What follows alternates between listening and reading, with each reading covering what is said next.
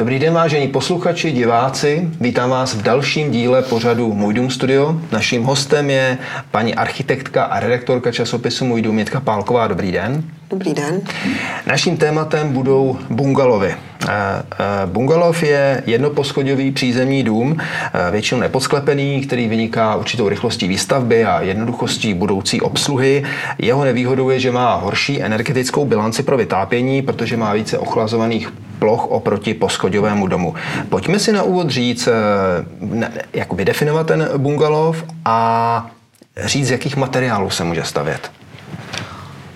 Tak bungalov v podstatě, jak už jste to řekli, je to teda jednopodlažní dům, který vlastně mm, se může postavit z jakéhokoliv materiálu. Máme u nás bungalovy normální zděné, máme u nás bungalovy dřevěné, máme u nás bungalovy eh, v podstatě i betonové, takže eh, vlastně záleží na tom, kde se ta stavba nachází, záleží na architektonickém návrhu a tomu se přizpůsobuje ta konstrukce. Mhm.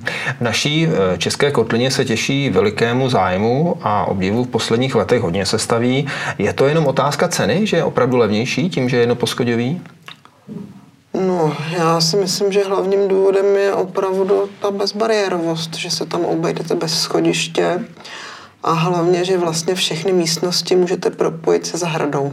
Pokud je bungalov šikovně navržený, tak i z ložnic, dokonce i z koupelny se dá výjít na terasu a přímo ven. Mm-hmm. To jsou výhody, můžeme si říct i nějaké nevýhody. Já jsem zmínil tu složitější energetickou bilanci, které se dosahuje zvlášť teda v nových, při nových normách. Ještě další nevýhody? No, tak je to hlavně samozřejmě větší zastavěná plocha oproti no, domům s více podlažími, takže Zvláště pak, pokud je ten dům pro větší rodinu a obsahuje i třeba integrovanou garáž, tak vlastně potřebujete větší nebo alespoň širší pozemek, abyste mm. dodrželi zároveň všechny ty požadované odstupy od hranice pozemků a míru zastavěnosti a tak dále. Dá se říct, že je třeba ideální pro čtyřčlennou rodinu, u pěti a více členy rodiny už to může být třeba problém, dá se to tak říct? Pokud opravdu nechcete zastavit celý ten pozemek? To bych takhle nedefinovala. Záleží na tom, jaká ta rodina požaduje zázemí, kolik koupelen, to se asi obecně takhle dá těžko říct. Hmm. Zajímavostí snad je, že e, historicky sahá do koloniální Indie, přesně do Bengálska, kde tedy ty místní vzdušné domky ze střechou z palmových listů byly upraveny pro potřeby Britů a právě pro, ty, tedy pro ten bungalov je typická konstrukce dřevěná a i ta veranda, která tam byla typická, že to se vlastně do dneška dodržuje. Ten vstup z toho bungalovu přes třeba velký prosklený plochy je, je jeden z typických rysů asi se dá říct. No já myslím, že u nás teda bungalovem je, teda, je obecně nazýván dům s jedním podlažím, který je postaven v úrovni terénu a je tedy propojený, bez, pokud možno bezbariérově se zahradou, tak pro tento typ domů se vžil název bungalov. Mm-hmm. Trošku se ten pojem přenesl, ale takhle je to obecně chápáno. Mm-hmm. Vy jste na téma bungalovu udělala e-book uh, pro edici Můj dům. Uh, můžeme se tedy na nějaké podívat, ty, které vy z vašeho pohledu považujete za velmi zdařilé povedené bungalovy? Tak já jsem se snažila vybrat hlavně bungalovy uh, různého stvárnění, aby čtenáři viděli, že Bungalov nemusí být jenom tady přízemní obdélníkový dům nebo dům do L s valbovou střechou, jak je nejčastěji vidíme a jak je nejčastěji staví developři, ale že může být velmi zajímavě stvárněn a může se dokonale přizpůsobit různému prostředí. Tady máme například eh, dům, který stojí v lesích u Jevan v krásném prostředí a ten návrh eh, od architekta Davida Krause je vlastně celý přizpůsobený eh, tomu prostředí lesa. Celé to přízemí je obloženo tmavým kamenem, takže splývá s tím takzvaným spodním patrem lesa. A ve stínu těch vzrostlých stromů se ten dům, tak říkajíc, téměř ztrácí. Přitom je celý orientován na jih do zahrady s bazénem i ta zahrada je ze značné části stíněná, takže vlastně ani ten pozemek, ani ten dům se nepřehřívá. Na druhou stranu, tam, kde je nedostatek světla, tak je strop prosklený, takže například u vstupu do domu nebo v tom zázemí nechybí světlo. Tady vidíme i z interiéru, jak vlastně to bydlení je doslova vtahováno do lesa. I ta barevnost zvenku se promítá dovnitř, je tady používán hodně beton, hodně dřevo.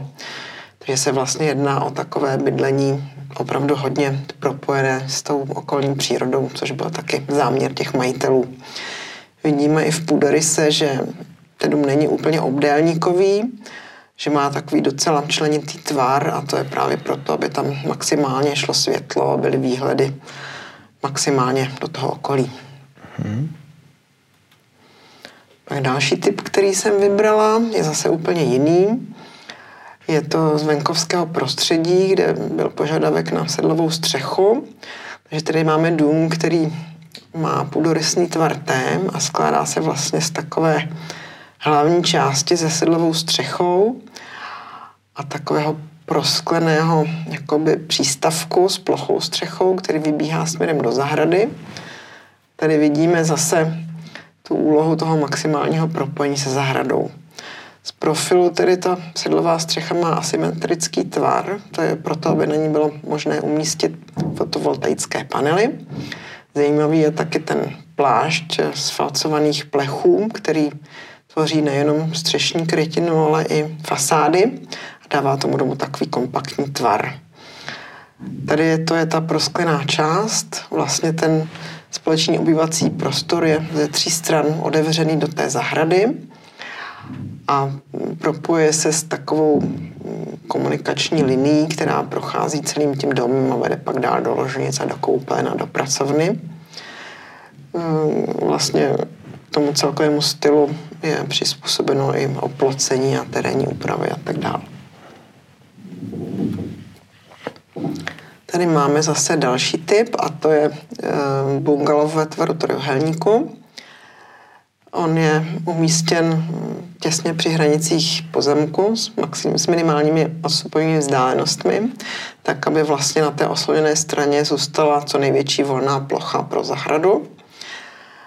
Eh, navenek to vypadá jako trojuhelník, ve skutečnosti ta dispozice je hm, pravouhlá a je členěná tak, aby každá místnost, každý pokoj měl svoji vlastní krytou terasu.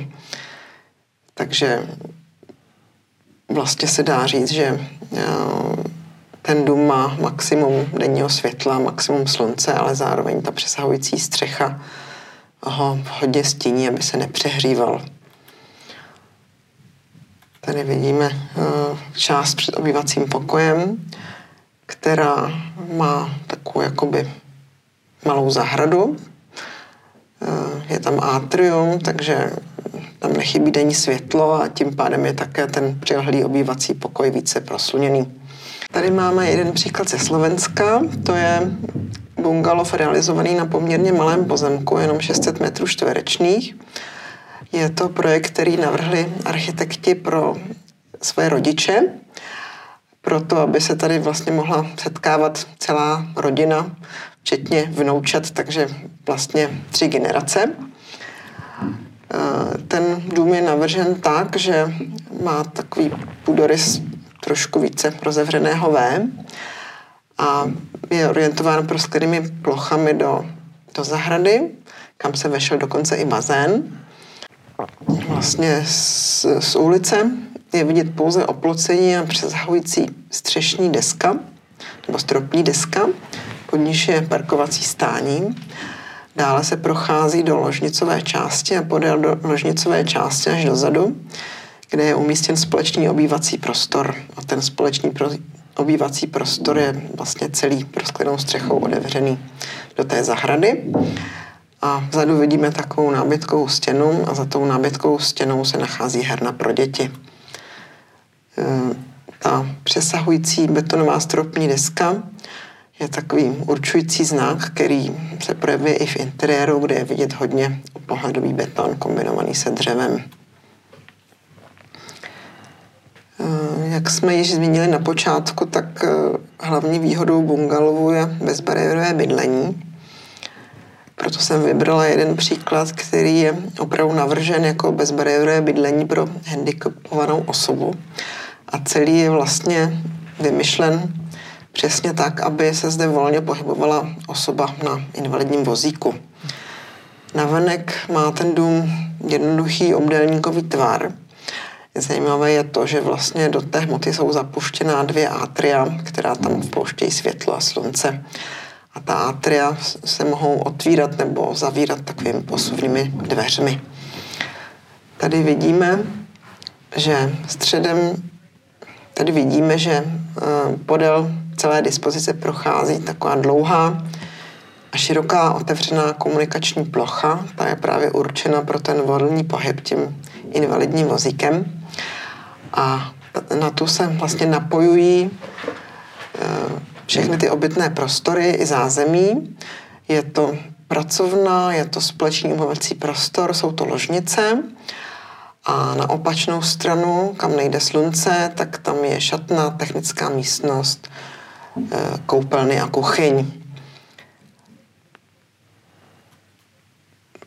Tady vidíme pohled do jednoho toho atria. Ty atria jsou prosklená, takže se jimi nabízí takový průhled vlastně podélně tím domem z jednoho části do dru- z jedné části do druhé. Znova jako. Ta atria jsou eh, prosklená, takže se jimi nabízí průhled v podélném směru.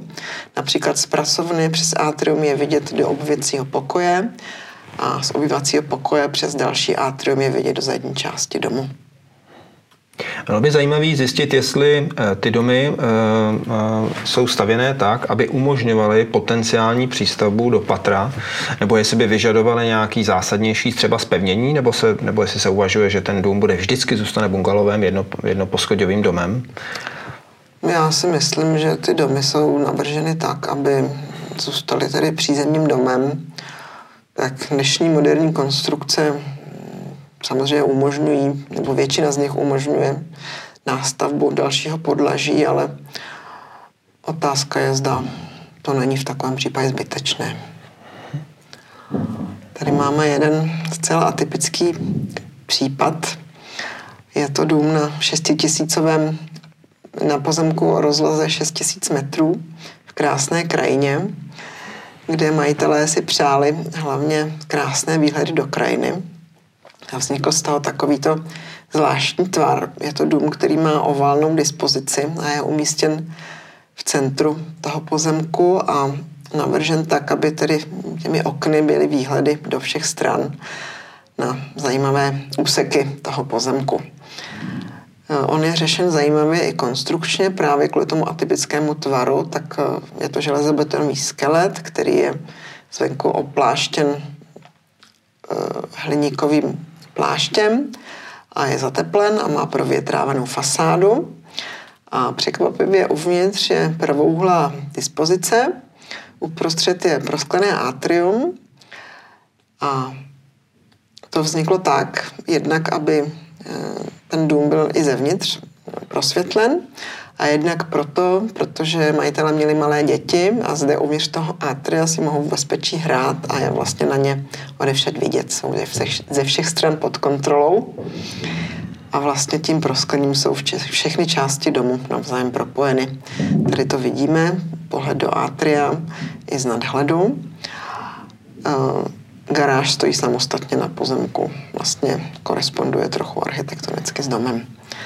Ještě musím dodat, že autory návrhu jsou architekti eh, Štěpán Kubíček a Martina Bořičová. Na závěr jsem vybrala jeden takový velmi atypický projekt, který vznikl na velmi svažitém pozemku. Jeho výhodou tedy byla výhodná cena, protože se jednalo o náročný terén, kde dříve dokonce byla skládka, takže byl zdánlivě nezastavitelný, ale na druhou stranu nabízel hezký výhled. Takže eh, majitel, který sám tedy působí ve stavebnictví, se rozhodl postavit si zde dům a navrhl takové řešení, které se obešlo bez náročných zakládacích a terénních prací. To znamená, celá ta stavba je ukotvena na takovém eh, základu nebo základové konstrukci z ocely, připoutané na kloubech a ukotvené do skály. Na tomto základu spočívá ocelový rošt a na něm je základová deska, je na něm postavena lehká dřevostavba, která je vlastně celá orientovaná k tomu výhledu do krajiny a je přístupná ze zhora, je vlastně spojena s terénem takovou přístupovou lávkou. Tady vidíme na tom obrázku dole eh, tu nosnou konstrukci ze spoda, ten rošt a tu, mm, ty nosné dva takové jehlany z ocelových profilů. Jinak vlastně to řešení půdorysné je celkem standardní. Je to obdélníkový půdorys eh, s podélnou chodbou, která rozděluje vlastně tu dispozici na obytné místnosti, orientované směrem k výhledům a na místnosti zázemí, prostě kuchyň, koupelny, šatna, které jsou orientované na opačnou stranu. Ze dvou stran ten dům lemuje terasa, která tady vlastně nahrazuje zahradu, protože vlastně ten pozemek jinak je v podstatě nevyužitelný. Tak eh, toto byly eh, vybrané jednoposchodové domy eh, od paní redaktorky, architektky Jitky Pálkové z e-booku Můj dům. Já vám za to moc krát děkuju.